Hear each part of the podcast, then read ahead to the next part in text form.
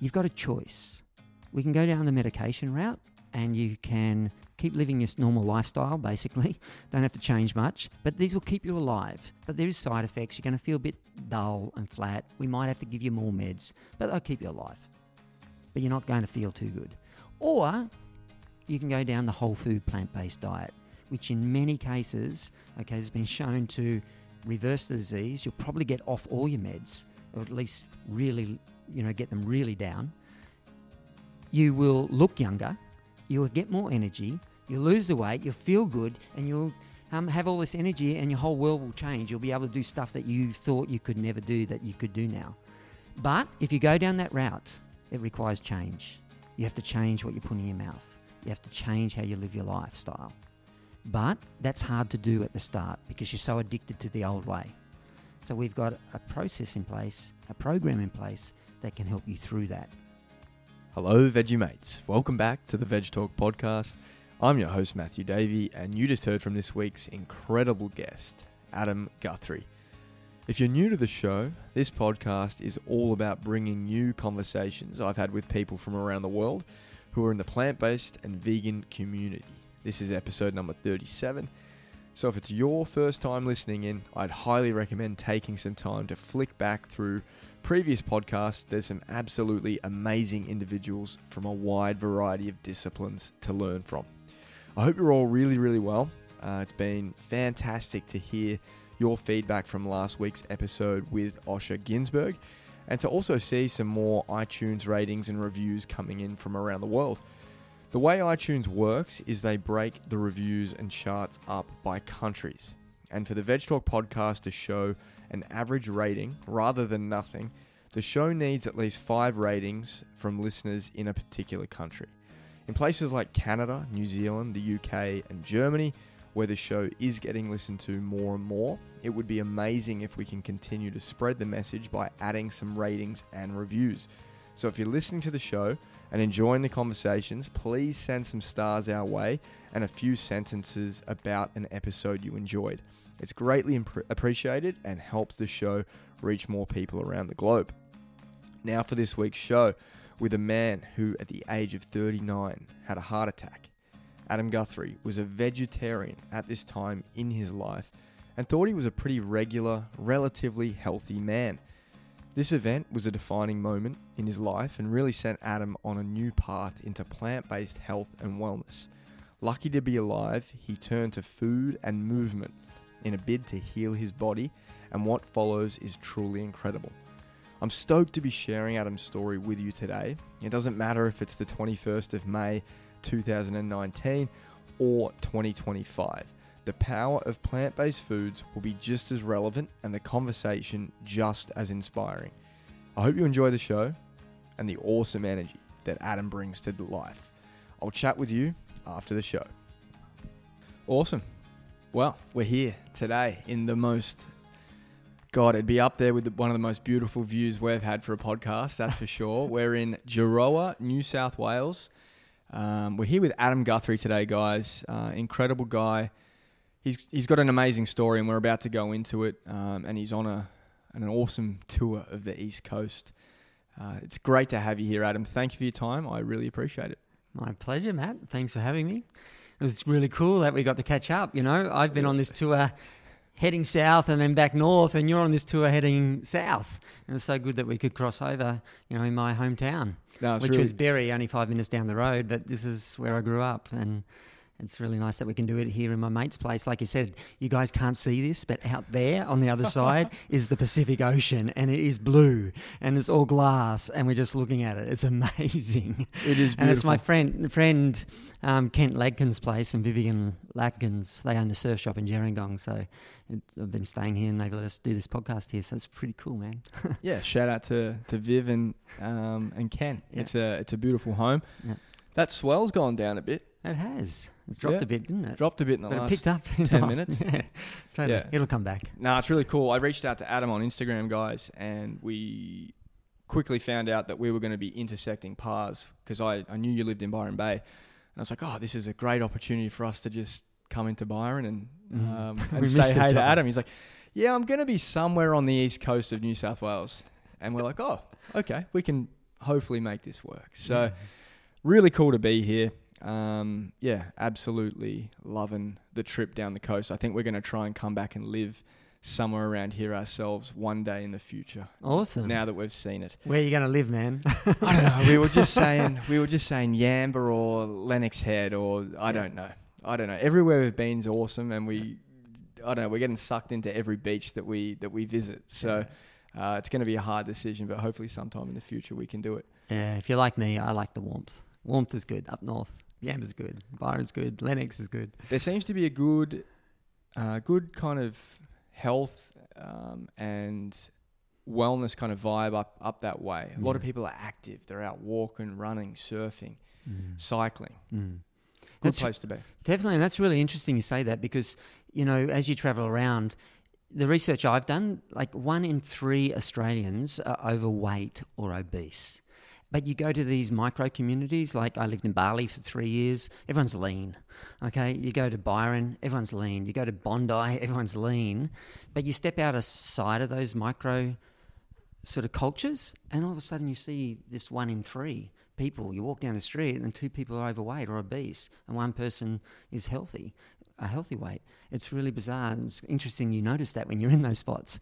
And I don't know what it is in those places that makes people want to be fit and healthy, but they do, and it's pretty cool to hang out in those places, especially if you've got that energy and that vibe in your own mind.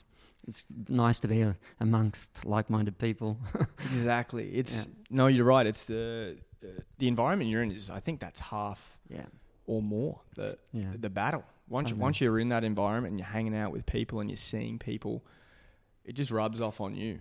Totally. and you want to you want to join in, you want to be a part of it. But back to what you were saying before, I think it's similar in in the states. Mm, You know, we lived in Boston, mm, and you you hear these stats of obesity and and chronic illness, and you look around Boston, and everyone's running, everyone's cycling around the Charles River. It's uh, it's kind of hard to compute. Same thing. We come to Australia. Mm. And Anna's almost in disbelief that those stats are true because, you know, we're in Melbourne, we're in Sydney, we're up in Byron. Mm. Just not seeing it with your own two eyes. But when you do, you know, end up in, in some smaller towns, mainly inland, Yeah, I think yeah, there must be some correlation with the coast and, Yeah. and the ocean and, Yeah. and, and, and being, you know, and being healthier. everyone wants a beach body, mate. yeah, exactly.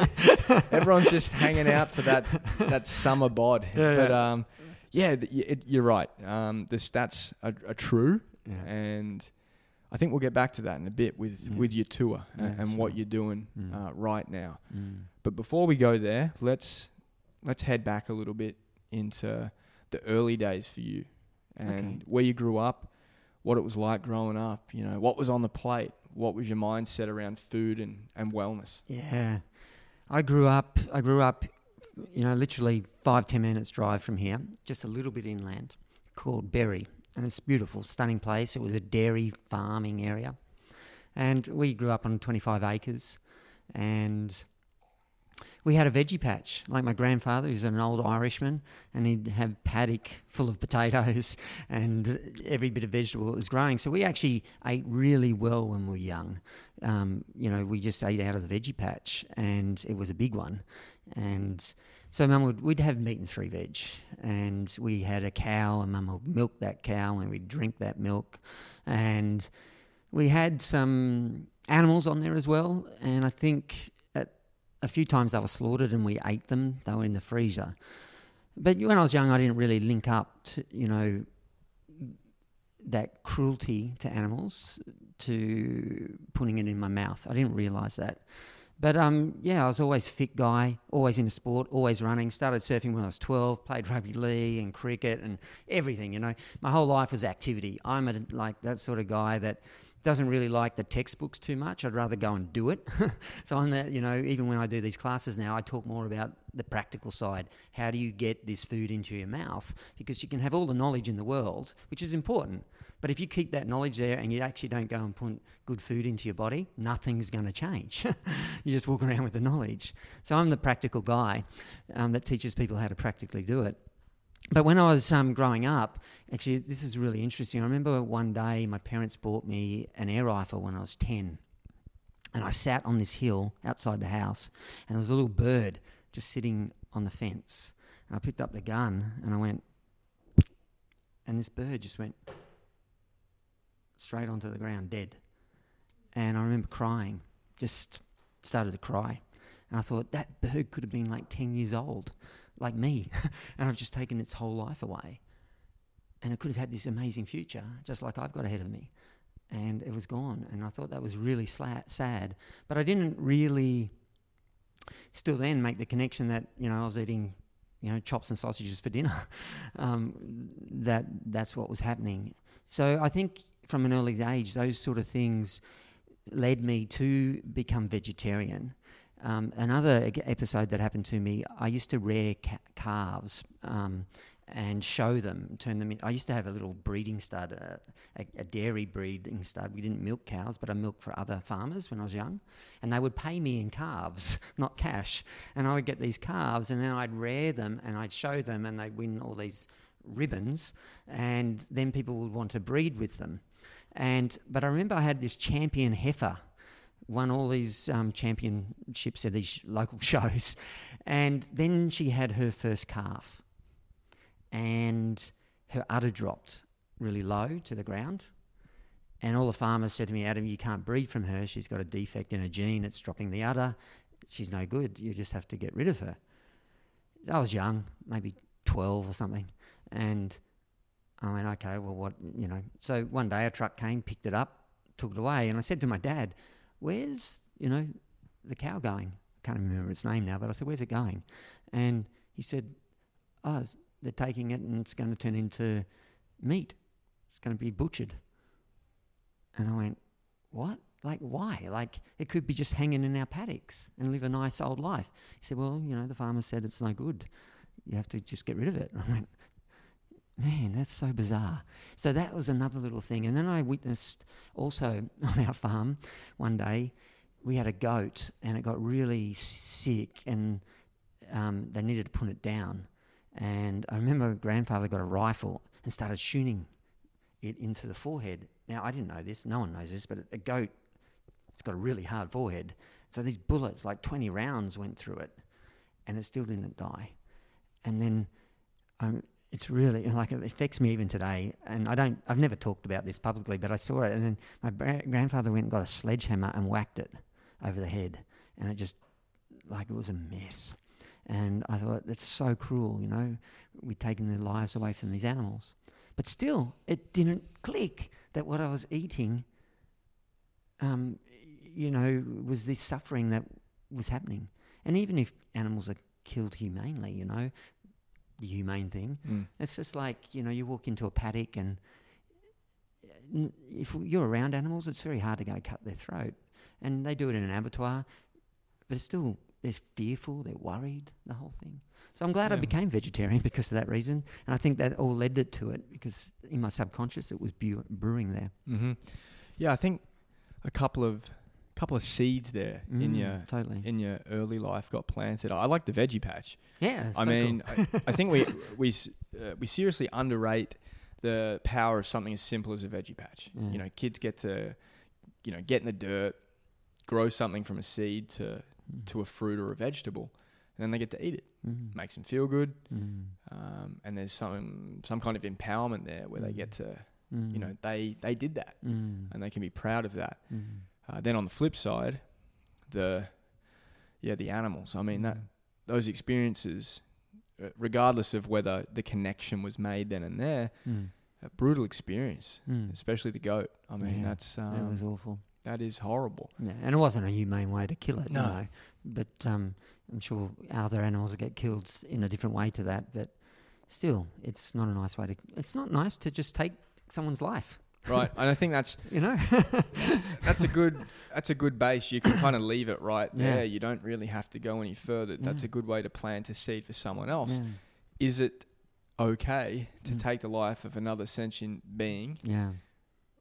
without you know their permission? Mm. They're obviously not giving that, and against their will. Mm. They're not Mm. you know they're not lining up to Mm. uh, to be to be killed. Any any animal that you put in danger will give you some sign that they are in danger, whether it be through uh, you know their vocal cords or you know their their actions. Um, Totally. They're they're going to put up some kind of fight.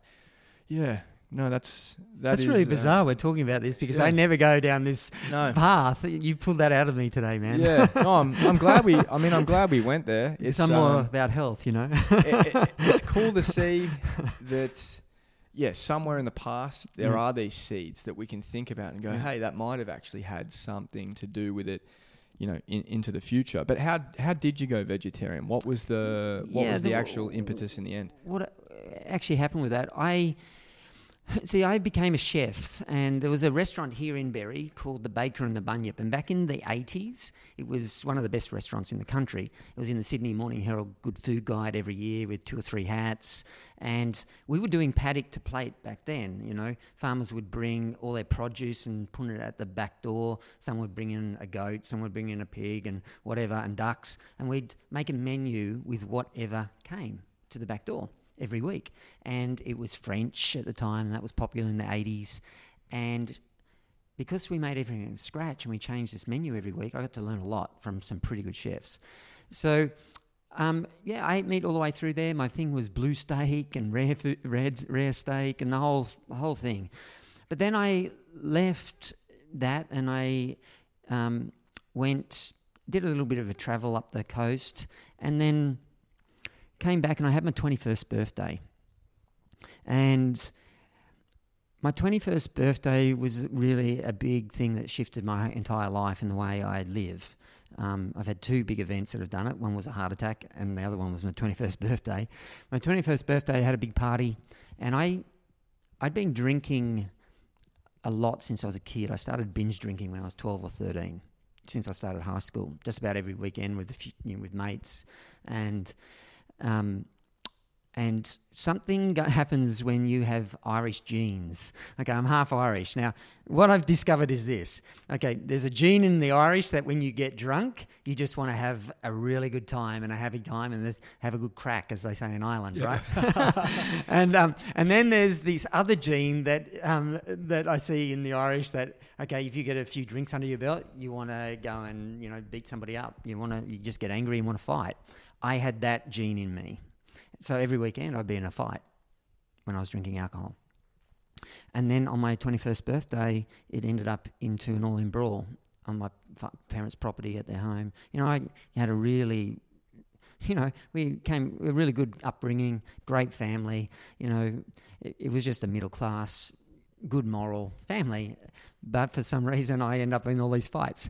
But I end up in my 21st birthday, and I wake up the next day and um, I was disgusted with what happened, you know, and I started drinking heavily after that because I was embarrassed and ashamed of what everything that happened and a few other things happened, and I just um, started drinking every day, waking up every night, and drinking in the morning, drinking at night, and that went on for about three months. And I remember sitting in um, a pub in Jamberoo, which is near here.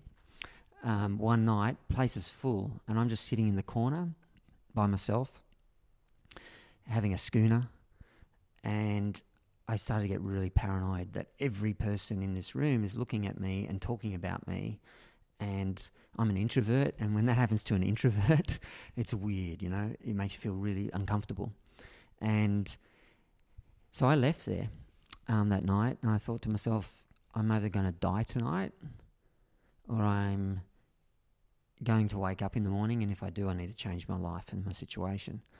And I woke up. I didn't die, which I'm grateful for. And I woke up, and this book popped into my head called Louise Hay, You Can Heal Your Life. She was the author, You Can Heal- Your Life. Okay. And somebody had put that into my mind a few years before. So I thought, I'm going to go get that book today. I went and got the book. And I grabbed the book and I started. I took a month off work and I did all the exercises in it. And she works on your mind and your body and your soul, spirit. And she was talking about a vegetarian diet in there. so I thought, well, I better start with the body because it's not in good shape. I was actually quite overweight from drinking and eating rubbish. And and the book was working on my mind with affirmations. And I also went and saw a naturopath uh, here in Berry. Her name's Tova. She's a great naturopath. And I said, I'm doing this book. I need, she's talking about the body. Can you help me? She got me onto a vegetarian diet. And we did that. And after a few months, I lost the weight. I felt incredible. I just ate dairy, no eggs, and vegetables. And I felt incredible. Lost the weight, felt really good. I went, this is cool. I'll keep going. And then as I started eating that way, I actually started to think about the compassion side and the pain and suffering that's created. And that's what made me look even deeper into more spiritual side of eating vegan or vegetarian at the stage. And Louise Hay talked about the spiritual side, you know, work on your spirit as well. So I asked this naturopath, I said, look, you know, I'm working on the body with you. I'm working on the mind with the affirmations. But I grew up as a Catholic, and all, that's all I know about spirituality. Do you know anything else? And she said, Yeah, there's a whole book of Eastern philosophy out in my waiting room. Just grab any book, read it, and then if you've got any questions, I'll answer them for you. So I picked this book out called Liberation of the Soul. And in there, it talked about karma, the law of cause and effect you know so that's that's the indian word for law of cause and effect which is a real law you know if you do something there's an equal opposite reaction so that's the law of karma so i thought well and they're talking about not eating animals because of karma you know you're creating pain and suffering pain and suffering is going to come back and I started to think, and you know, there's probably not much science in around this, but from a spiritual point of view, you look at that, we're killing the animals, but we're starting to be killed with all these diseases from eating them. I went, wow, maybe that's the effect. you know, it's interesting. I think So- it is. Yeah, I think it's. I mean, it's science is important. Yeah, Do not get me wrong. yeah, I love science. Um, yeah, I think it's um, it, it's key Yeah. into into understanding Mm. more about uh, Mm. the body, Mm. what's good for the body, what's good for longevity and health. But to ignore something like what you've just said, Mm. I think it's kind of silly. I think to be open to something like that Mm. um, is also important. Uh, it's a more well-rounded view of veganism or vegetarianism or Mm. life in general totally. by causing the least harm possible. Less harm will will come back to ourselves. So Yeah. I'm just trying to picture like I don't know what year this is, but in you know what is this like central southern New South Wales? This was yeah in Berry. Okay, So- in Berry, where we're sitting here, like five minutes drive from where we are, on, Yeah. on two hours drive of south of Sydney, in a little country town. They had about two or three thousand people in it, you know, and That's what I'm and I'm 21 years old, 1993, I think it was, or Yeah. 1991 or 2 That's that's I'm I'm picturing that right now. So Yeah. I mean there are there are people now that think going to a naturopath is woo woo. hmm It's it's it's a bit weird, and we're in 2019. so anyway, I interrupted you. I'd love I'd love to hear the rest of this story. Yeah, so I became veg. You know, I've been vegetarian. I'm reading this book, and it's reinforcing. It's giving me an, another reference, another b- belief that this may be a good thing. I'm experiencing it with my health, and I'm experiencing it with, you know, this book explaining about karma, and I'm sort of picturing what's happening here, and. So um, I end up following this Eastern philosophy called Surat Shabd Yoga, which is a meditation yoga, and um, and I follow that today. It's a couple of you know, it's a, a meditation path that we meditate daily, Mhm. and we don't drink any alcohol, and we don't. Um, the principles are no alcohol, no mind-altering drugs, um, no meat, and you know, vegetarian diet or vegan diet, and uh, just live a moral life. Just do good to people, and those three things support our meditation. And then when you see it, it's easier to still a mind and enjoy the benefits of that bliss that comes with that. And um, so, I when I started to follow that um, philosophy and practice that yoga, um, I just stuck with this because it's been so powerful for me. uh, And you know, for many other people, so um, that's why I'm vegetarian, and I stayed vegetarian um, One- for a long one- time. One quick question: What was it like stopping the, the alcohol? So for you, stopping drinking was there, you know, was there a new feeling? Yeah, I had more energy, and I had more energy as being a vegetarian too, and I felt better, and I thought clearer, and I didn't. Um, I didn't miss waking up in the morning with those hang- hangovers and the regret of the stuff I'd done the night before. Um, it was just so much clearer, and I. And it was hard for me because here I am, 21 years of age. All my mates are drinkers. We're all, you know, we're all having a great time. We surf and then we go out and party at night, you know, as everyone does. And uh, that was a bit odd for me. I think a good thing that helped me with that because I was a chef, so I was working at night. And while I was partying, and then I'd meet them after, and then I'd get smashed for the rest of the night. but I think it was easier for me because to step away from that environment because I was working at night, and I just kept working, and, and then I started not going out afterwards, and I made the shift. So did that affect any relationships? Yeah, your friends change. You go Yeah. vegetarian or vegan, and you stop drinking. Yeah, it's totally different. But what happens is you start to find people that are on on the thing. I started, you know, going to yoga, and there's people that were yoga that didn't drink. You know, even back then. So, and you have a different meetup. You know, you go and have a cup of tea, sit around a bowl of green tea or something instead, and So- talk philosophy. You know, it's much more interesting than Envi- just getting yeah. smashed. right. Environment starts to change. The Yeah. the food, the, the the beverages, the conversation. It, Yeah. it all starts to change. All starts to change. No, it's cool. and, I think. and in actual fact, I went backpacking after after I finished this. You know, it was harder for me here, and I thought I got to get out of town. So I did. I just went backpacking, and you meet interesting people even back then backpacking that talk about vegetarianism, and they've got a more alternate view. Even then, you know, everyone that travels has a different slant on life than people that stay. Um, and there's nothing wrong with just staying. It's just some people are have a different view when they travel. You know, it usually attracts people that have got a more spiritual inclined or you know curious about the meaning of life and stuff like that. Those are usually the people that travel. They're searching. For sure. I Yeah. think, um, yeah, it's a great way to, I don't know, at least discover something new. Yeah, You're going to meet new people. Yeah, Um, it's just that environment change, isn't it? When it comes down to it, you're, you're consciously getting out of the one you're in mm. and you're swapping it for a completely new environment, completely new people, Mm. ideologies, Mm. everything. So it just opens you up to a whole new, whole new world, really. Yeah. Um, so how with with vegetarianism, Mm.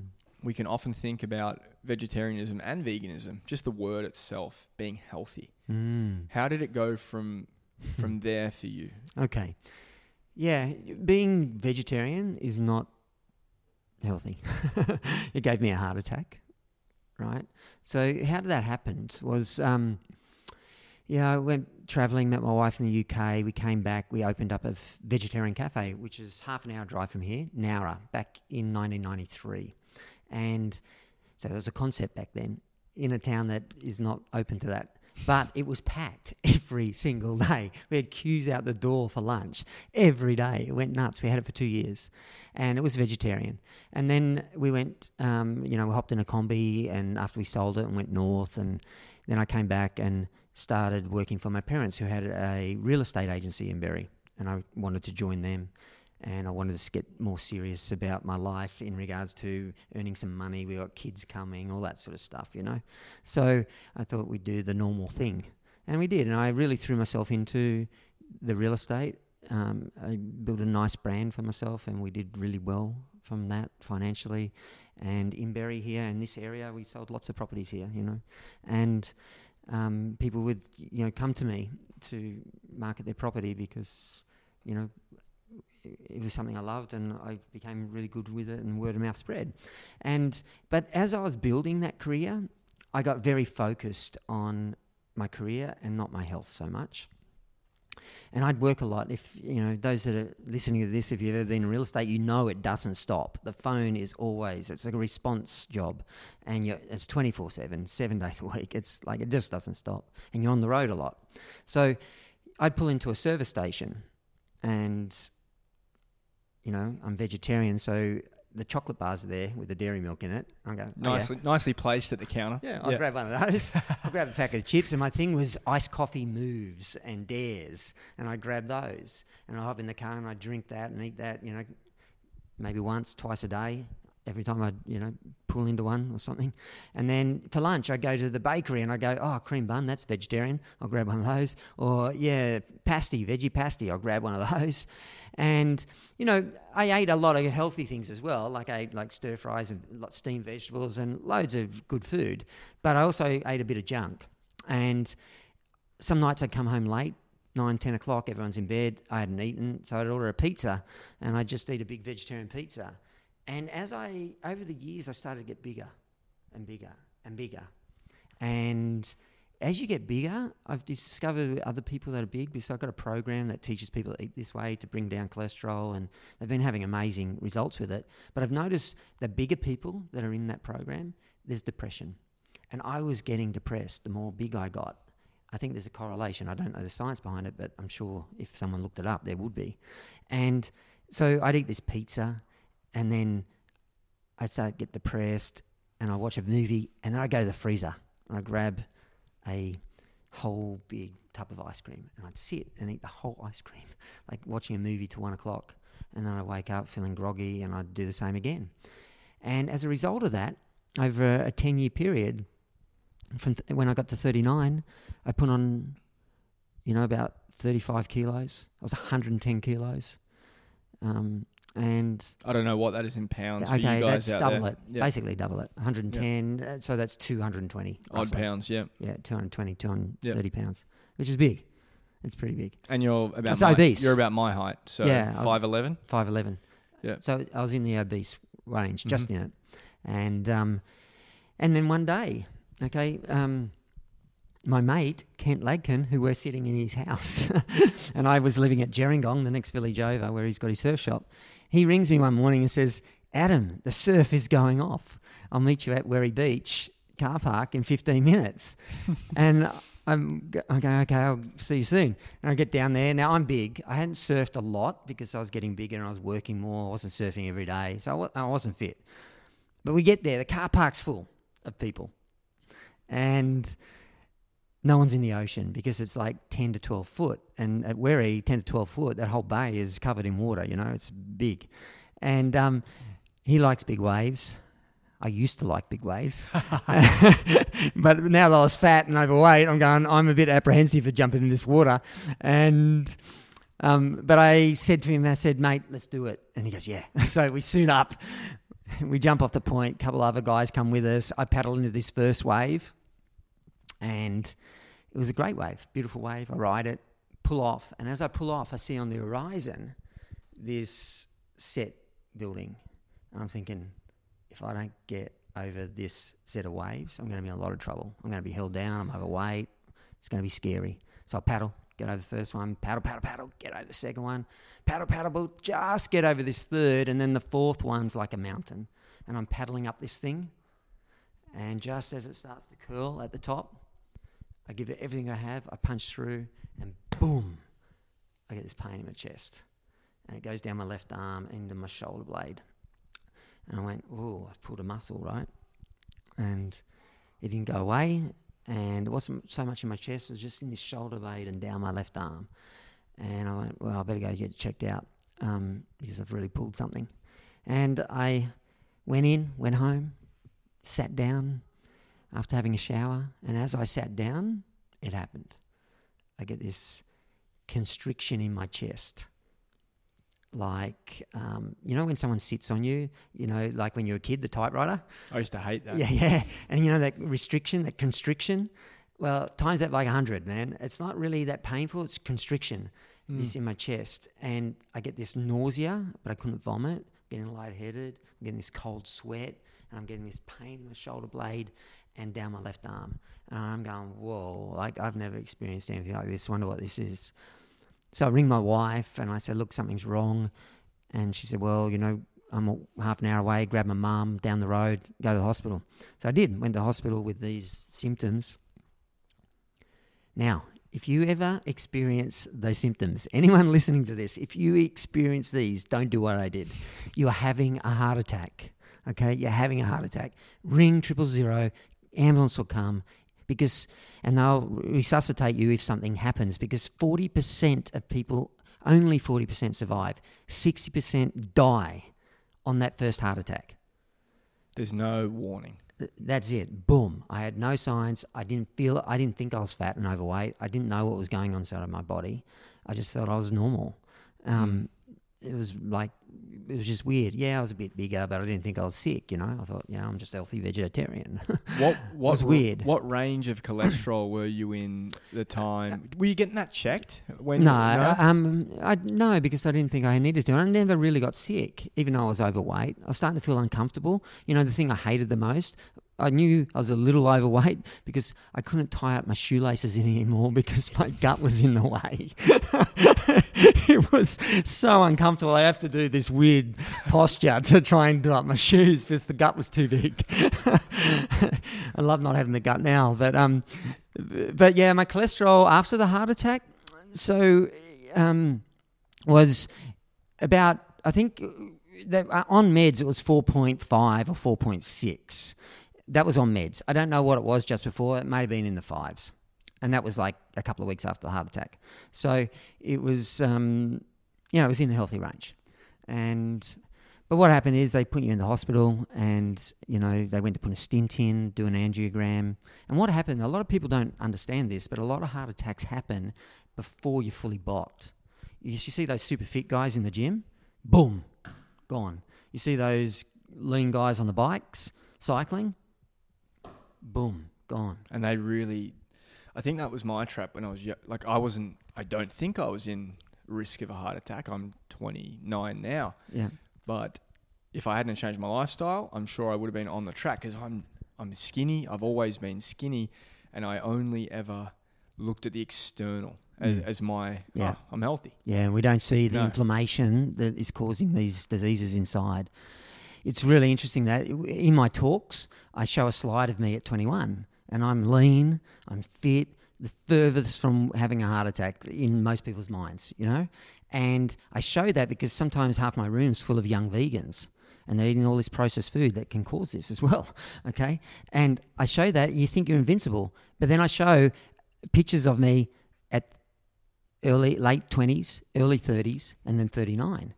And this is what happens if you um, don't you know, a, eat a whole food plant based diet um, and eat the vegan junk food or eat lots of dairy as a vegetarian. Um, you put on all this weight, you get sick, and people don't realize this is happening in them. And even when, if you're eating a lot of meat at 21 right now and you look good, you could actually be developing heart disease because what happens is as the plaque starts to build up, just starts to build under the endothelium cells, and you get some thick blood run across it, or you overexert, the endothelium cells are a bit weak and they tear, and it f- and it tears inside wall of the artery, and this little flap happens, and then a bit a blood clot forms to try and heal that cut, and it stops the blood flow, and you have a heart attack. That's what happens to all these young people that look lean. But it happened to um, it happened to one of the the biggest loser the biggest trainers trainer, yeah. uh, in America. He was on the treadmill, and you know, from the outside, ripped, mm, shredded. mm, He's on the treadmill. mm. Only reason he's alive today, the bloke next to him on the treadmill was a doctor. Wow. Yeah, there you go. Only reason. Yeah. It's and now, wild. now he can tell the story. He's changed the whole food and plant I think he's, whole, he's eating whole food plant based now. awesome, you know, because that that's Yeah. been really effective in helping people reverse heart disease and diabetes, type two diabetes and autoimmune diseases respond extremely well. Yep. You know, I got a program. We got people in there in eighteen months. You know, you unbelievable the change in their life, but in four weeks.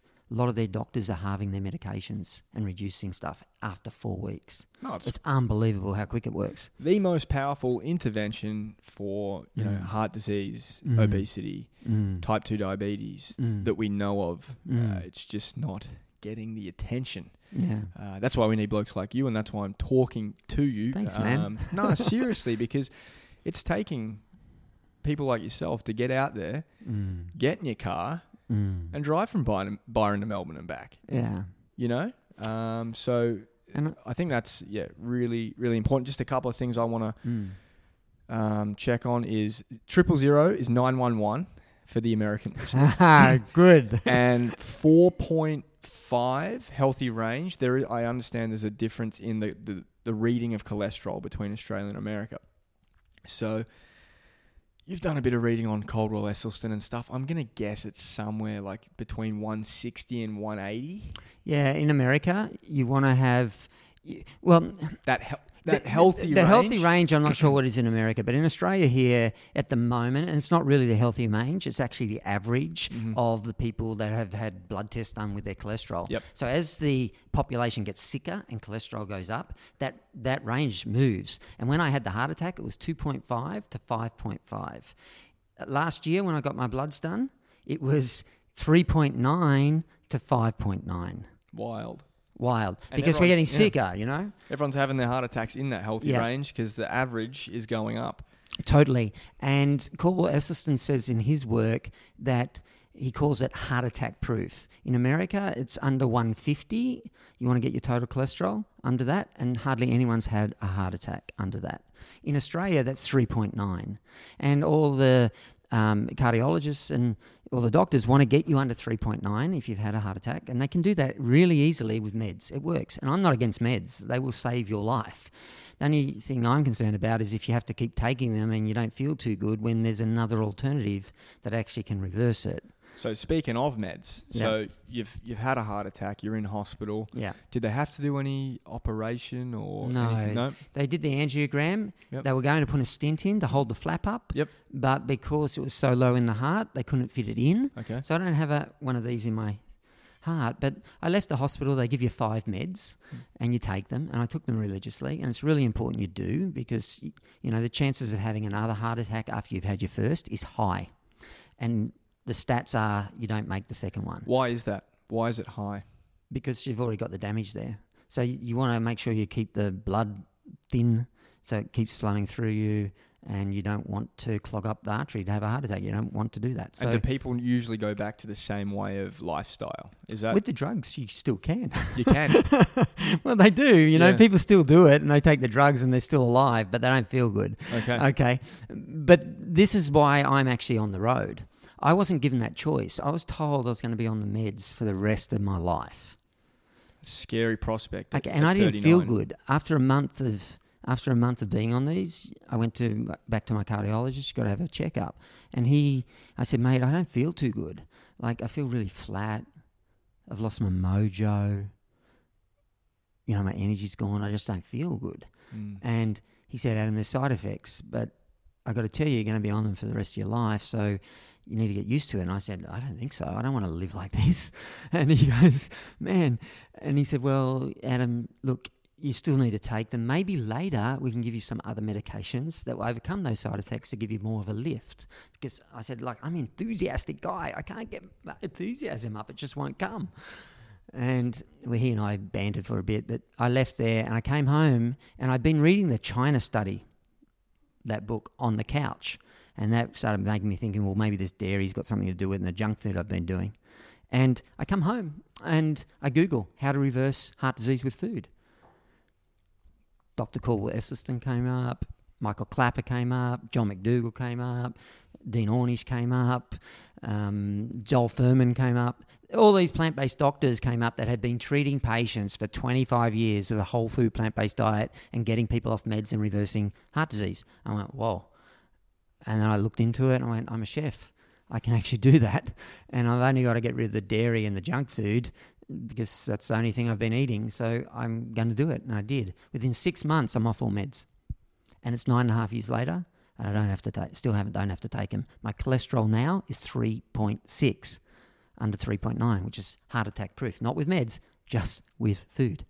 It's Like, it's nice. to- amazing. yeah, you just well, you just go about your daily life. There's Yeah. no there's no medical intervention, and you get to eat tasty food as well. But yeah, totally. um, yeah, it's. I mean, I just can't think. Like I, I've never been in that position, but I can't really imagine being told what it's like to be on medication for the rest of your life. Like at 39, Yeah. you'd be hoping to live, you know, at that point, I don't know. I used to think well into my 80s was like a good innings. Yeah. And it is a good Yeah, innings. And it's it's a long Life. time to be doing that every single day. And then secondly, to go home and Google cure heart disease with food. that's such a interesting Google search at, again at that time. Yeah. Um, really cool. I don't know what popped into your head, but it's almost like destiny that you were going to go home and type that in, Yeah. and then you're a chef. Mm. So how did it play out for you as a chef? Did you like start experimenting with with cooking recipes and Yeah. So then what I did, I started look at the things that I like liked and switched those to whole food plant based. And I looked at what other people were doing back then. There wasn't as much. It was more the hippie earthy type food. Now it's you know you can make some amazing plant based food now.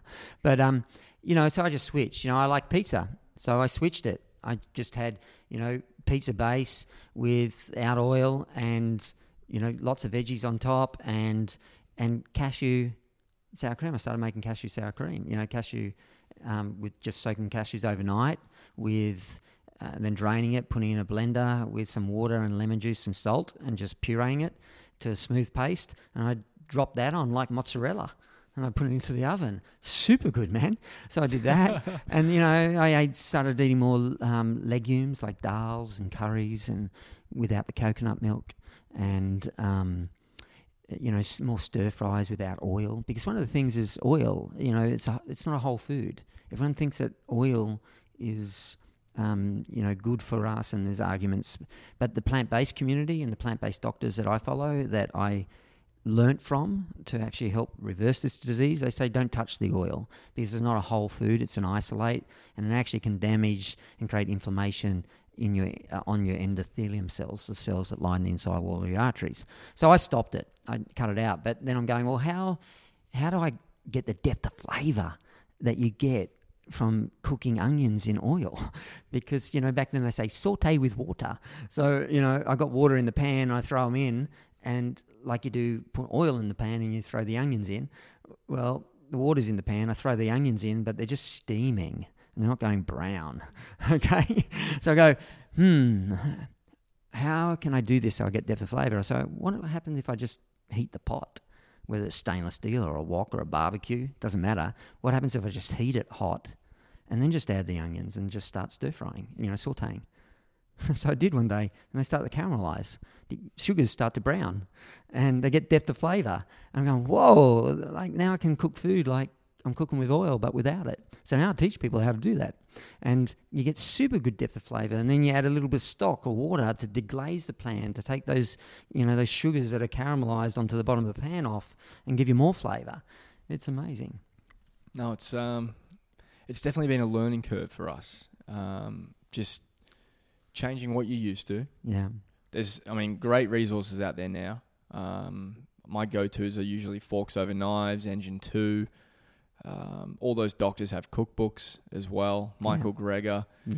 um, How Not to Die, has a has a cookbook as well, and you learn a ton. And my mum just downloaded the I Feel Good Ah, our- iPhone app. our- so our I was like, yeah, mum, you go magazine each week. go check out ifeelgood.com.au and oh, oh, Adam's got an app. Yeah. I was like, yeah, beautiful. Go and download it. And yeah. she's looking at some like it was a pie of, some sort. Yeah, the She's like, latest one. Yeah. oh, I'm gonna cook this when I get It's home. all whole food plant based. Yeah. The pastry, no oil in it, no butters. It's amazing. no, it's beautiful. Yeah, and actually, while we're on that, if you if anyone's listening to this and you want to give them a free twelve month subscription, feel free. Just tell them to send them to my website, and they can just I'll give you a link, All right. and they can just um, get the code, and they can put it in. They get twelve months. Hope your mum's got that. If not, we'll give her. A, okay. Thank you, mate. Yeah, uh, guys listening, we'll definitely Yeah. we'll sort that out Yeah. um, on on the Instagram, and we'll have a we'll have a website soon as well. So we'll we'll have it there for you to yeah check out the site and get Yeah. get 12 months free. That's Yeah. thank you for that, man. My That's pleasure. I appreciate that. And it's published weekly. We do a meal plan every week, five weeknight meals with the shopping list and the um, and a prep list, and then we do interviews in there. I interview inspiring people like you do with your podcast, and um, I we all the plant based doctors, their videos and articles and stuff. Um, we use those into the magazine. It's an amazing resource. It's, Beautiful. and it's a little snippet each week. You know. yeah, just to continue that learning. Yeah. It's really important. Build on the skills. Yeah. Um, and you're going to love the lifestyle a whole lot more when you've got those skills in the kitchen. I think it's empowering. I think it's Yeah.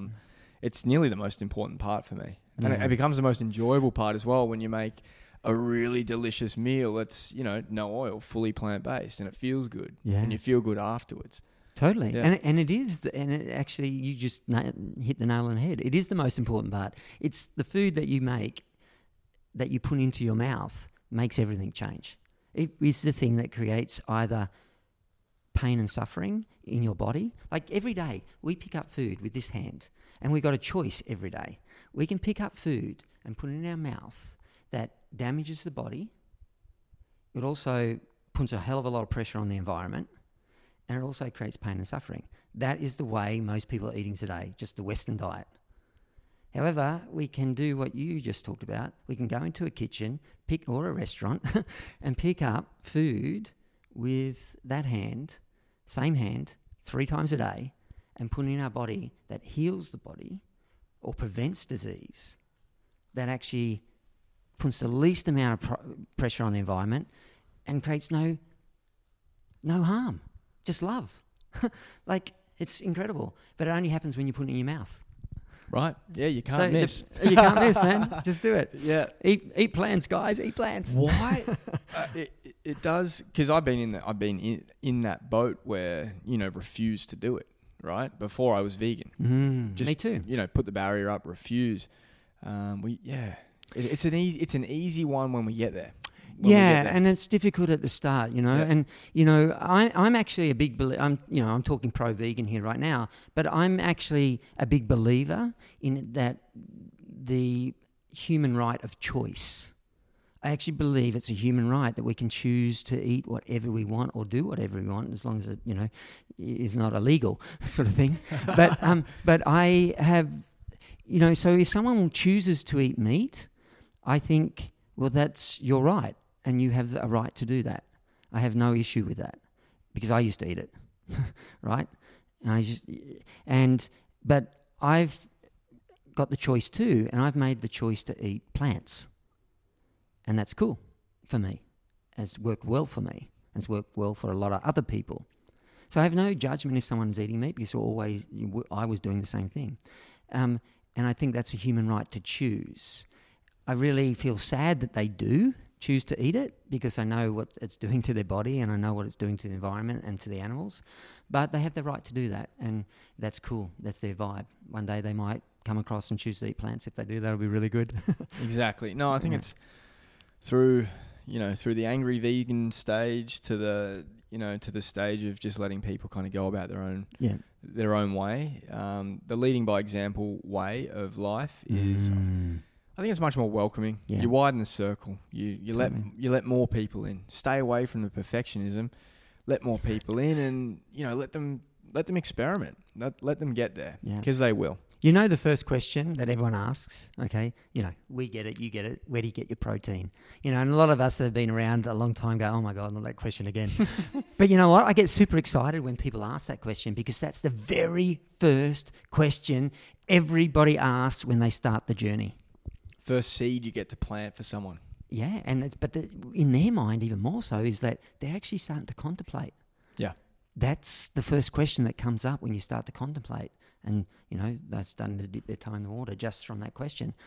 So you know, I think it's really important to answer, give that question respect, and give a, a decent answer. For sure. Yeah, Yeah. Yeah, it can be tough for some people to field that question over and over Mm. again. mm, You've just got to remember it could be the first time they're hearing it. totally. Might we be- always got to take Might it. be the 200th time you're hearing it, but it's going to be the first Yeah. time that they're hearing it. And then the next question is probably going to be calcium. Yeah, you're right. and then the one after that is, is probably going to be iron.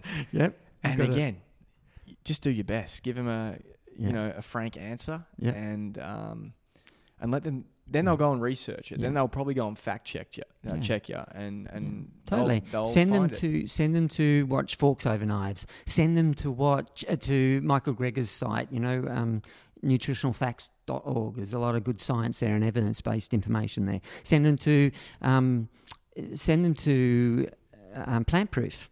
You know, Totally. Simon Hill. Yeah. He's got a heap of evidence based stuff there. He's got all Absolutely. the science. He'll send you in the right spot. No, he's doing amazing, Yeah. amazing work. I'm sure most of the guys that listen to this Yeah. have probably listened to a few episodes uh, of Simon's podcast as well, because Yeah. he's got uh, some amazing guests. Hope to have him on in the future. Yeah, he's a great guy. So, you know, coming out of that and, and learning about the food, what was what was next for you? I suppose you've again you've got a new world here. Yeah. Well, what was next? I started to lose weight, and um, when you have a heart attack, you're very vulnerable and you're very scared to walk in case you're going to have another one. That's what you think. In actual fact, I did a class here last night in Gerringong, and a lady had a heart attack eight weeks ago, and I was describing all the symptoms and the emotion, and she's just going like Mm. the fear to walk and everything. But I went to the they have a rehab thing to teach you to recover from a heart attack, and it was good in the fact that it taught me to gave me the confidence to go walk. So I started walking, walked down the road, come back, walk, and I started to get a little bit fitter, a bit confident. I could go around the block, and then someone told me about an app called Couch to Five Ks. it's really good.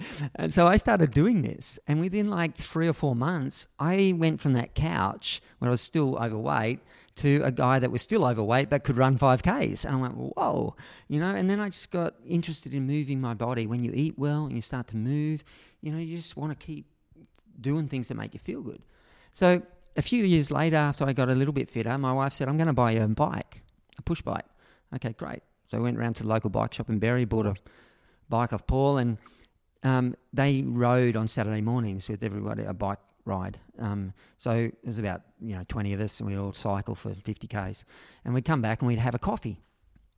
Afterwards, sitting having coffee, and sitting next to a guy, and he says, Adam, a few of us are training for an Ironman. Um, we're going for a swim on Monday morning. Would you like to join us for a swim? I went, yeah, cool. That was my one of my sports when I was a kid. I'll come swimming. So I go down there, I swim. We get out. He's driving me home, and he turned. I was telling him that I'd had a heart attack three years ago, and I got off all meds, and you know I'm feeling really good, and lost at that stage about 20 kilos. I hadn't lost a full 33 kilos by then, but I lost 20 kilos, and he turns to me and said, "What? You're off meds, and you had a heart attack? That's quite unusual." And I said, "Yeah." I said, "Why do you question that?" he goes, "I'm a doctor." and I went, "Really?" He goes, "Yeah, I'm a GP, and um, that's quite unique." And so we had a chat for a bit, and we're driving along, and then he turns to me, "I've just had an idea. It would be super cool to take you from MI, myocardial infarction, which is heart attack, to IM, Iron Man." And I went, what? really? He's going, yeah, yeah. Like, I'm a doctor. I've done eight Ironman. I could train you to do it, Adam. And I'm thinking in my head, I'm pictured back to when I was a kid watching the Ironman on TV and even marathons, thinking, I'm a fit guy, but that's insane. Like, I could never do that. I believed I could never do it. And I'm thinking, he's a doctor saying he could take me from a heart attack to Ironman. That's not going to come around very often. Probably never again in my life. I'm going to grab it with both hands and run with it. So we did, and we trained, and we trained, and we trained for two years, and got me fit enough. And we did Cairns Ironman 2015, and we start the race, and in the swim, good swim, got out. For those that don't know what an Ironman is, it's 3.8 kilometre swim followed by a 180 kilometre bike ride, and then off the bike run a marathon 42 k's, and you've got 17 hours to do it. Pros do it in eight. It's insane. You know, fit guys do it 10 to 12. Um, I don't know what the conversion is in America for you guys, I'm, but I'm terrible. I'm terrible at the conversions. you put in the show notes. But um, but it's a bloody long way. Anyway, have the swim. I get out of the water just over an hour, about an hour and three or four minutes, which is a nice swim. Get on the bike, do this bike ride, the 180 k's from Cairns to Port Douglas and back. Beautiful, beautiful scenery along that coast. I do it in six and a half hours, right on training time. We trained to that, and I was on. My goal was to do it in 12 and a half hours. And I knew if I came in on those two numbers, I'd be good for the run. So I start to run, feeling proud of myself that I'm in, in this state. And then all of a sudden I get these cramps in my gut, like severe cramps in my gut. And I'm bent over and I see the Portaloo there. I go to the Portaloo and I can't relieve anything. Like I'm in so much pain. And I was in there for about 20 minutes. I come out, nothing's been relieved. And I start like cramped, you know, sort of hobbled over, walking up. I'm still in the runway here, like you know, with the with the barriers, I'm looking at a way. I'm going. I'm out. I've got to bail. I can't do another. I can't go 42 k's. Long way. Long way. And I'm like, how do I get out of these rails? And as I'm looking, I see my mate Paul, who sold me the push bike in Berry. He'd done the half marathon, and he was on the sideline as a cheer squad afterwards. And he sees me and goes, "What's up?" I'm like, "Mate, I've got these cramps. I'm having a bail. I, you know, I can't do it." And he goes, "Adam, this has been two years in the making. Like, you've only got 42 k's to go. just, just sit down, man. Just sit down, relax. It will come good." And then he looks at his phone and he goes. Adam, I've done the numbers. You can walk the 42 Ks and you're coming under 17 hours and you'll be an Ironman. So just chill. So I chilled. I sat there for about half an hour, 45 minutes, and then it started to come good. And I started to run again and I ran to the last eight Ks and then I walked the last eight Ks because every part of me was cramping and was aching. But then I get to the chute, right? And you can't walk down the chute. so, No. like, I'm running down the chute, high fiving, and I cross that finish line, arms in the air, at one at um, 14 hours and 13 minutes and 40 seconds or something. But what was really cool, the guy who trained me, Dr. Jonathan Hall, was standing at the end with a towel, and I fall into him. I just burst into tears because I was so overwhelmed and filled with so much gratitude that this guy took the time to actually train all these hours with me every single day to help me do this. Like, who would do that? And I just felt so overwhelmed with gratitude. And he's an incredible guy. He's actually shifted his practice the way, because he went and looked at all this science and he's going, this is amazing. And he takes now people through, um, you know, that have the diseases. He takes them, he teaches them how to eat this way as well as looks after them medically through his practice. He's really shifted it and he's healing people. He rang me one day and said, Adam, I just took someone off the heaviest diabetic medications that you can have. She's had it for like eight or 10 years. And I've been working with her and finally got her to eat the food. And I just took her off. He said, I feel like I'm now a real doctor after 30 years. I actually healed someone. The feeling must He's be amazing, man. phenomenal. Yeah. And just seeing the Amazing, man. yeah, the way you, you can impact someone's life Mm, by just mm. He totally transformed Yeah. my world. And he took the time. He's a great doctor. He's patient. what, what what did that Iron Man teach you? Did it, did you come with come away with any Mm. any lessons? Yeah, great question, man. Um, these are the things I learned in doing that, especially doing the training, was patience and persistence because you spend a lot of time on that bike and you got to wake up every day. What I learned is you ne- if I had to do it myself, I wouldn't have done it. You need a team. You need support. Someone to knock on your door or you have to show up at someone else's house to get on the and keep training. Especially where you came from uh, an overweight person like me, you're not used to moving your body. You know, you're a lazy bugger, really. um, and you eat a lot and you don't move much. That's how you get big.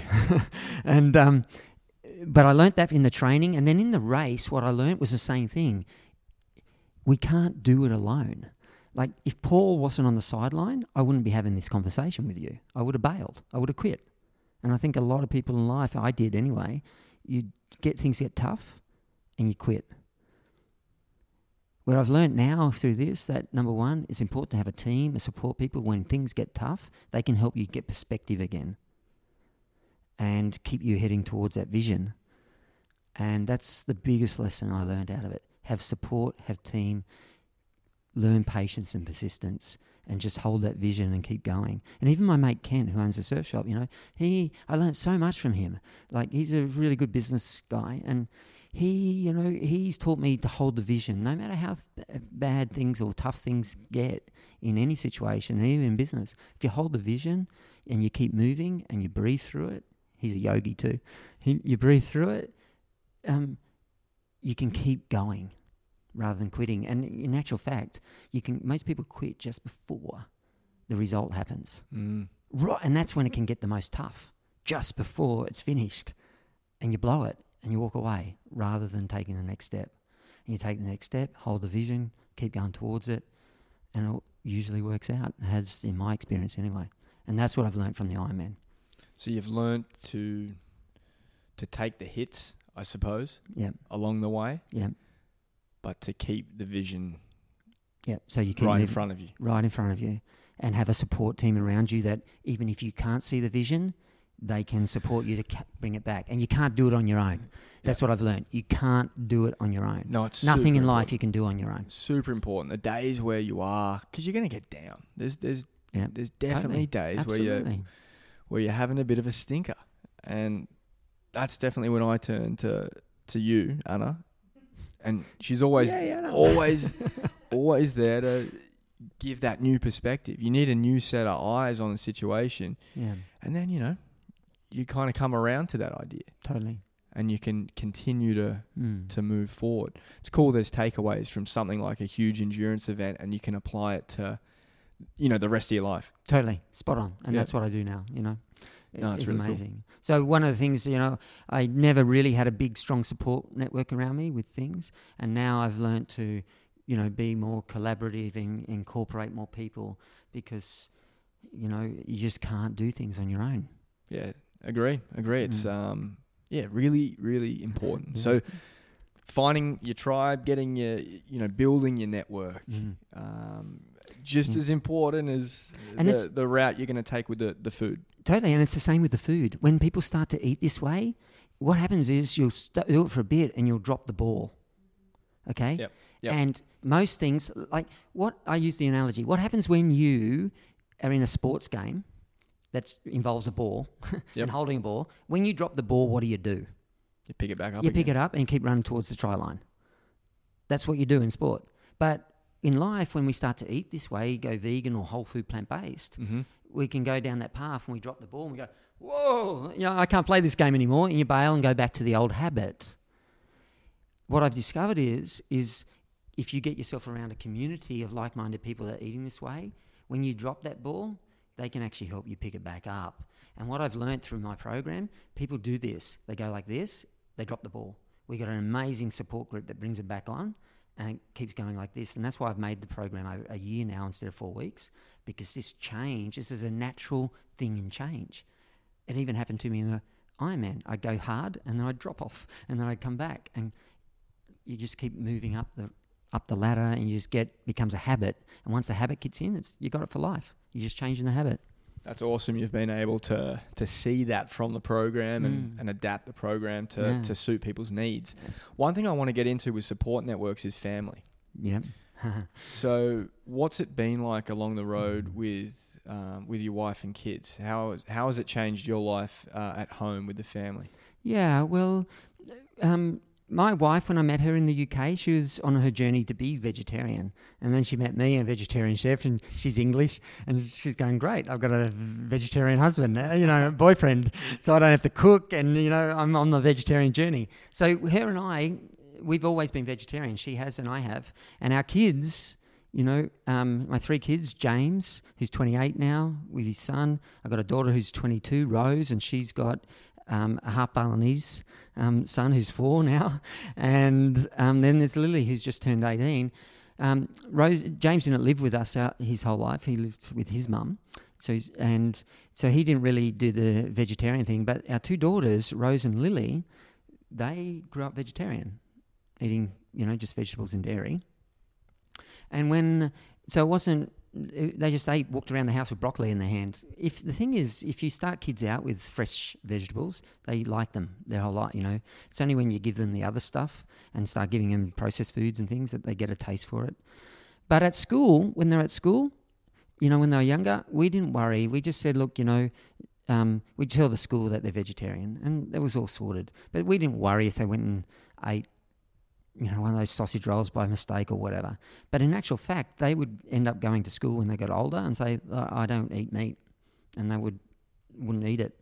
Um, they've eaten meat, um, but was as they got in their teens, as everyone does, and they eat junk, and you know, you can't stop kids doing that stuff. It's just social circles. Yeah. You know, kids want to fit in Yeah. at the end of the day, and um, you're not gonna you're not gonna pressure them to. Again, that perfection thing. It Yeah. can it can be a hindrance. Totally. So letting them live, I'm sure that was what you found. So we did, and then they came back around. You know, they came back around, and Lily, you know, she's vegan for a few months, and then she goes back to vegetarian for a month. and you know, she's in and out of this. And Rose, my daughter, she's vegetarian. They've chosen to. Like we haven't forced it. They can, you know, we have a household that just doesn't have meat in it. You know, they want a bit of dairy. If they do, we say you girls buy it, and there's your little thing in the sh- fridge. It's your human right if you want to do that. You're old enough, you can choose what you want to do. But the only rule we have here, we don't have any meat in the house. If you want to have your little dairy, we'll allow that. That's it. Yep. And I prefer it not to be there, really. But you know, you got to keep the peace. And I teach choice. people this. I teach people that you don't force this onto your family members. You can go whole food, plant based, and vegan on your own and still have your family easily do it. One of the things I teach is that the way you do it is you make the vegan meal. Like that could be a casserole, it could be a curry, it could be a big salad, could be soups, whatever. It could be those sort of things. You bake that big pot of it or that big bowl of it, you put it on the dinner table. That's the vegetable dish for the night. And most of the family will eat vegetables. Okay? Then what you do, you either get the ones that eat meat, go and grill it off, or if you can still tolerate touching it, you cook the meat off for them and you just put that on the table. You take your vegan dish and eat it. They take the vegan dish that they think they call vegetables, and um, and they take their bit of meat. And if it's curry, they chop it up and put it in. And they're happy, you're happy.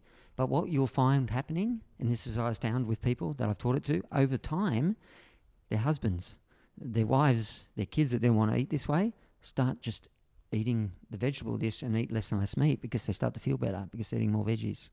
Yeah, we keep taking like, um, you know, vegan options to to family gatherings or f- you know gatherings with our friends, and like, oh, I wonder if it'll, I wonder if it'll go. I wonder if they'll eat it. It's always the first thing that goes, and you're kind of pissed because. you, you, you brought it. You brought it for yourself in, in a in a way, but then the other half is like, no, no. You, you've got to be stoked with that. That they're that they're choosing that on their own. Yeah, and it looks so vibrant, Yeah. right? It looks alive. It's appealing. It's appealing. It's just good on you, man. No, no, it's, it's, I, I, I totally agree. Another thing I, I want to bring up is the the the opportunity you got with your family Mm. to move countries for a, for a short period of time. How did that come up? You know why, and um, what was the outcome? Yeah, that was interesting.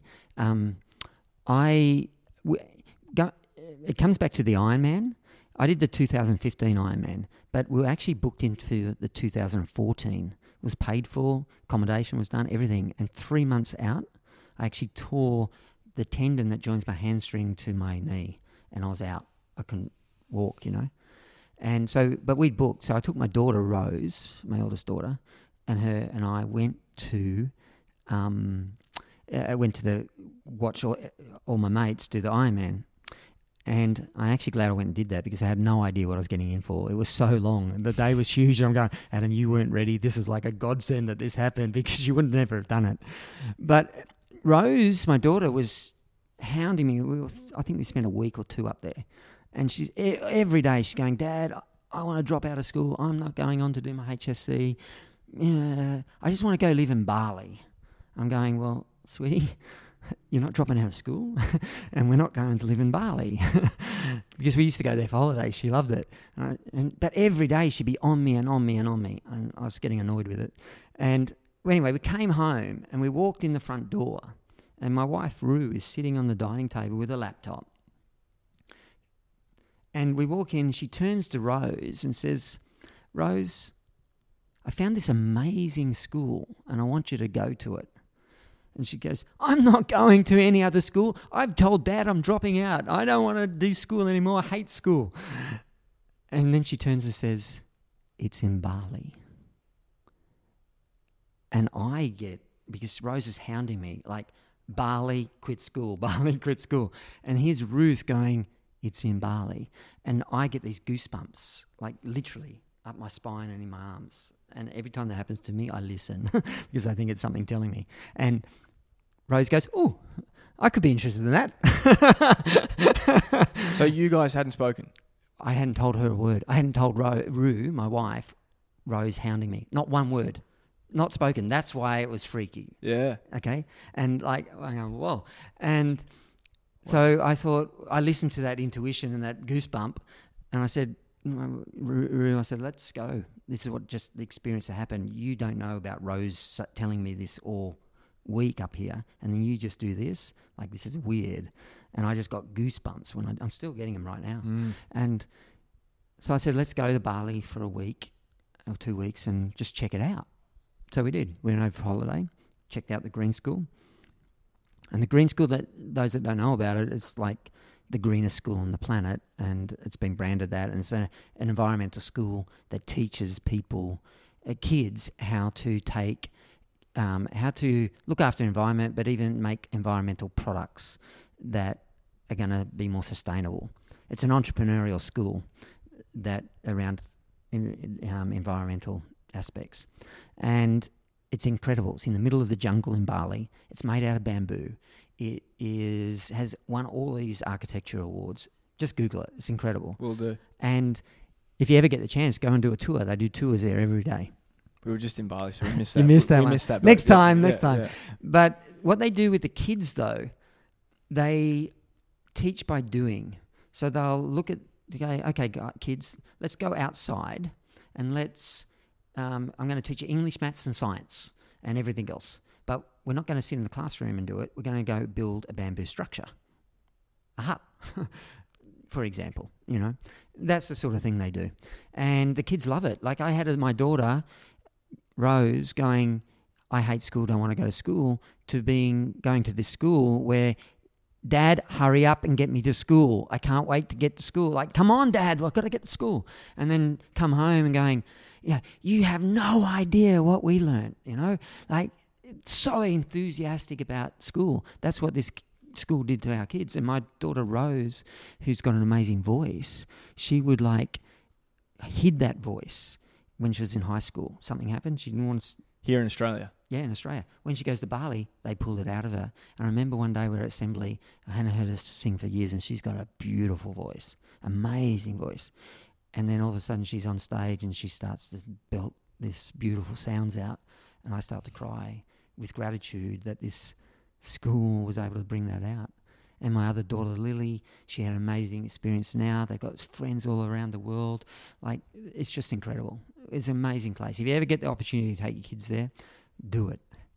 Absolutely. It's really good. Yeah, we've spoken. We speak all the time about, you know, like school. Do we do we send our kids to a regular school, a private school, public school?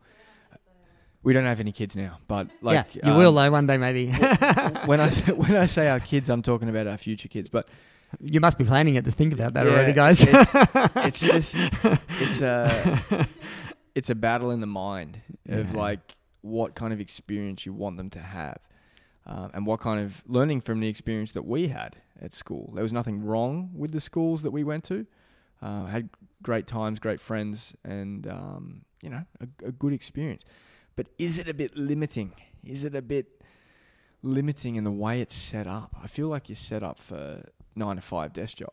You know, Mm. you- you're Well- trained from a young age to be at a desk. Yeah. Really, Well, my son James, who's your age, he's 28. Yep. He just finished uni as a primary school teacher, and you know he just landed a job in Ballina, which is just in Byron, so he's at home in our hometown, and um, yeah, he's really enjoying it. But he was getting frustrated through learning um, to become a teacher through uni, and he would challenge it all because he saw a bit about the Green School and these other ways of teaching that is not offered at the moment here. But I think his generation, this new generation of teachers your age that are coming through, you, you guys are going to make the shift into, you know, incorporating the other styles of learning into the current curriculum and make it an amazing experience for kids where kids love to go to school. Because Yeah. learning ha- happens super good, super quick, and super deep if you're loving it. no. I hope.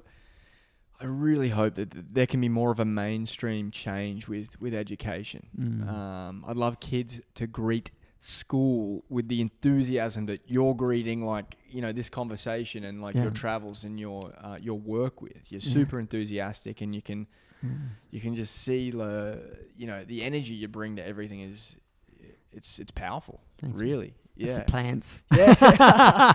it's no it's no secret. It's the it's it's the plants. The meditation probably has something to do with it as well. Um, but yeah, thanks for sharing that. I um My pleasure. I, I think it's im- uh, an important part of your life, and I Mm. really wanted to let the listener know about that. So just to just to close out, you know, Mhm. you're on this tour. Mm. Where have you been? Why'd you do it? And what questions do you get from Yeah. people? Okay, the reason why I do it and the reason why I teach this, but the reason why I wanted to get on the road is because it brings it back to the choice. Like, my cardiologist said I'm going to be on meds for the rest of my life. And that's cool because that's when he be- learned medicine, wanted to become a cardiologist. Their focus is is to treat patients with medicine. That's all they know. He didn't have another option in his mind because that's all he knew. And most of the, the world is like that in the medical profession. They medic, doctors go to school, they get two hours in nutrition, but they're not there for that.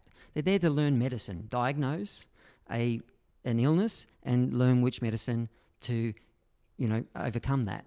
And that's their gig. That's what they're trained to do. Nutritionists are learned to learn about nutrition.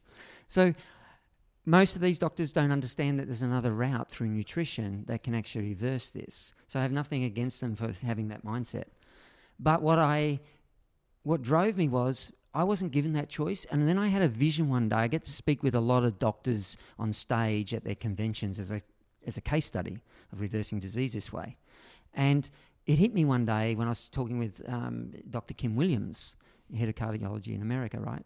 And he he planted a seed in my mind, this vision that I saw it clearly that when someone's got heart disease or diabetes or um, autoimmune diseases or overweight, they sit with a doctor. That doctor says to them, You've got a choice. We can go down the medication route and you can keep living your normal lifestyle, basically. Don't have to change much, but these will keep you alive. But there is side effects. You're going to feel a bit dull and flat. We might have to give you more meds, but they'll keep you alive. But you're not going to feel too good.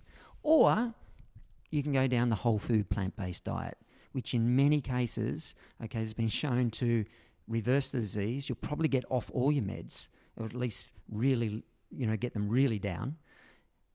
You will look younger. You'll get more energy. You'll lose the weight. You'll feel good, and you'll um, have all this energy, and your whole world will change. You'll be able to do stuff that you thought you could never do that you could do now. But if you go down that route, it requires change. You have to change what you put in your mouth. You have to change how you live your lifestyle. But that's hard to do at the start because you're so addicted to the old way. So we've got a process in place, a program in place that can help you through that until you develop the new habit. I was going to say the doctor then says, but it's okay because we've got a bloke by the name of Adam Guthrie you could do that That we can, that not we me. But I hope it's the government does it. right, right. You know, and I'm really hoping. But yeah, people can do that with me now. We do that. Doctors do send them to me. we, we spoke with a, uh, a doctor in California, and she teams up with a, a nutritionist pair. Ah, What a, what a combination! totally. Doctor to plant based nutritionist. Yeah. But I'll keep Or even get a doctor like Jonathan Hoare who Yeah. actually does both. You know. absolutely. So the um, but that was my vision. I want that because I wasn't given that choice. I wasn't given the choice. So I want more people to know there is a choice because the medical system's not sharing that. So that's why I make these classes super cheap. They're 22 bucks. Right. And they get dinner and for that and 3 hours of information on what a whole food plant-based diet is and what it looks like and we get to taste it. It's a bargain. Yeah. But I want as many people to know that here's an option. Go to your GP and talk about it um, to plant the seed in their mind, and you know Mm. go down that path. So my vision is one day that will happen. And guess what? That was five years ago. I got that little glimpse of that vision. I got a mate in Byron, um, who's a, a dietitian, and it's Josh. He's on. Um, he's actually uh, in the magazine the last couple of issues. Mm-hmm. And he said to me, Adam, it's really interesting. In the last four months, he said, when the doctors send patients to me, it'll have on the piece of paper heart disease, or uh, it'll say high blood pressure, whole food plant based diet, type 2 diabetes, whole food plant based diet. It's starting to happen. That's so good. Yeah. And I just want, and that's why I'm doing it in regional areas because they don't get this information as much. and they're really grateful. They say, Adam, you know, thanks for coming to our country town because we never get anything like this here. It's been a great night. Beautiful. yeah, so that's why I'm doing it. I've been from Byron. I drove all the way down to Torquay, Victoria. Did one down in Anglesea, and then um, did one in Melbourne, and then uh, where did I go from there? Melbourne, Beechworth. Beechworth. Someone just rang and said, Adam, you know, will you stop into Beechworth on your way back through? And I said, yeah, okay, no worries. We had 10 people. It was incredible. And then from there, I went out to Griffith because my sister lives out there and my mum's out there um, now. She used to live in Berry. And then, um, and then I went over to Canberra, did Canberra, Jindabyne, Bega, Narooma, just done Nowra the other night. Gerringong here, and then Wollongong tomorrow tonight is Wollongong. Tomorrow night's Sydney, and then um, Central Coast, and anyway, all the way back to Byron. Right. You got Um, it. And then I'm going to do it elsewhere around the country. So stoked you chose regional areas for that very reason. You know, they Mm. don't get as much and it's not as popular. So the Mm. the environment, the people, they're not they're not there. The community's not there yet, but you're able to to start that and give them the tools to go home Mm. and um, and do that. So how do people find you? How do how do people find you if you're going to be in their area?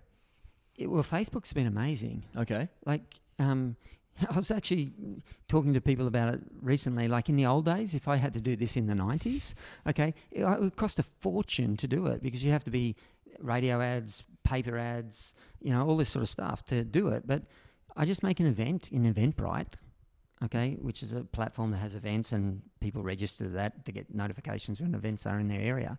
And you just convert that event into a Facebook event. And I don't know, it just spreads. like, and the classes fill up. I have no idea. That's all I do. I, I haven't even run a Facebook ad. Crazy. I've, I've ran I ran two Facebook ads, like twenty bucks, um, and then I realised I actually didn't even need to spend that money because I was just filling just through because they were there. no, That's that's weird. That's all. I mean, it's it's cool that you're putting it out there Mm. and people are you know people Yeah. are coming to. Yeah. It's um The interest is amazing. Every single place is booked out. Yeah. Every single one, and some of them have been booked out two or three weeks in advance. And even tonight, one's booked, and I'm, you know, this morning I've still got. Can you let me in? Can you let me in? Like the the, the interest in this way of eating and living is really surprised me on this tour. I didn't realize there's so much interest, and it's a combination. There's young vegans, and then there's people that are in their 60s that ha- are sick. You know, they're on medications, they've got high blood pressure, high cholesterol, type 2 diabetes, they're overweight, and they're sick of feeling sick. And they're starting to look for answers. And this way of eating, I, that's all I do. It's like, I'm not a, doctor, um, I'm not a nutritionist, I'm a chef with a certificate in plant based nutrition. The plant based nutrition certificate allows me to teach people what a whole food plant based diet is and how to incorporate it into your lifestyle. I can't diagnose and I can't prescribe. So I just teach people the practical skills. I teach them this is what it is and this is how you make it and this is how you make it easy and start eating it and you'll feel good and you won't want to stop. and you're the walking example of you know what can be what can be done on a on a whole food plant based diet. I think it's a good place to to wrap it up today. I- I've really loved meeting you and hearing your story and to see what you're doing for for people, um, you know, in Australia and around the world is is really inspiring for us as well to to go out there and continue what we're doing to to bring conversations like this one to to the listeners back at home.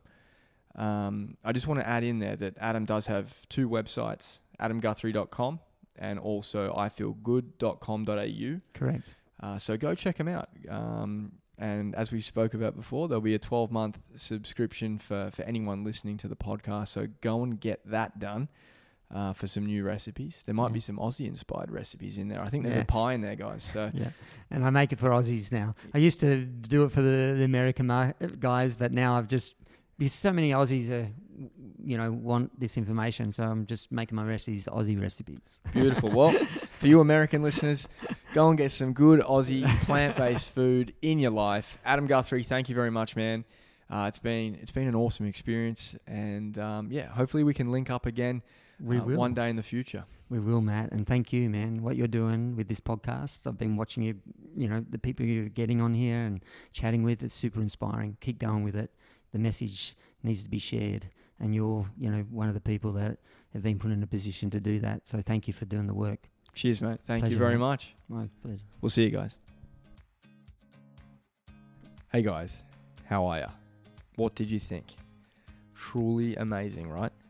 To go from having a heart attack to training two years for and completing an Ironman race, not without its, its setbacks, uh, it's nothing short of amazing. Adam is a fantastic person, so please go and find him at adamguthrie.com and also at ifeelgood.com.au, where, as listeners of the show, you'll be able to get 12 months of his online magazine for free. A huge thank you to Adam uh, for that promotion. You can find more details on the Instagram page, so please go to VedgeTalk. That's V E D G E T A L K on Instagram. Uh, there's some amazing whole food plant based recipes and interviews with really inspiring people uh, to get through on his application. Uh, so I think you'll thoroughly enjoy the free subscription that he has put up on offer. If you have any questions from today's show, uh, please head over to VedgeTalk on Instagram and drop me a direct message. It's awesome to hear your feedback, and I love seeing the screenshots shared on your social media accounts and really appreciate your support. In the next couple of weeks, we'll be hearing from the co founder of vegan fast food chain here in Australia, Lord of the Fries, Amanda Walker, and also the British brothers who have recently moved to Melbourne, the Holt twins. So until then, guys, you know the drill. Keep it plant based and have a great week.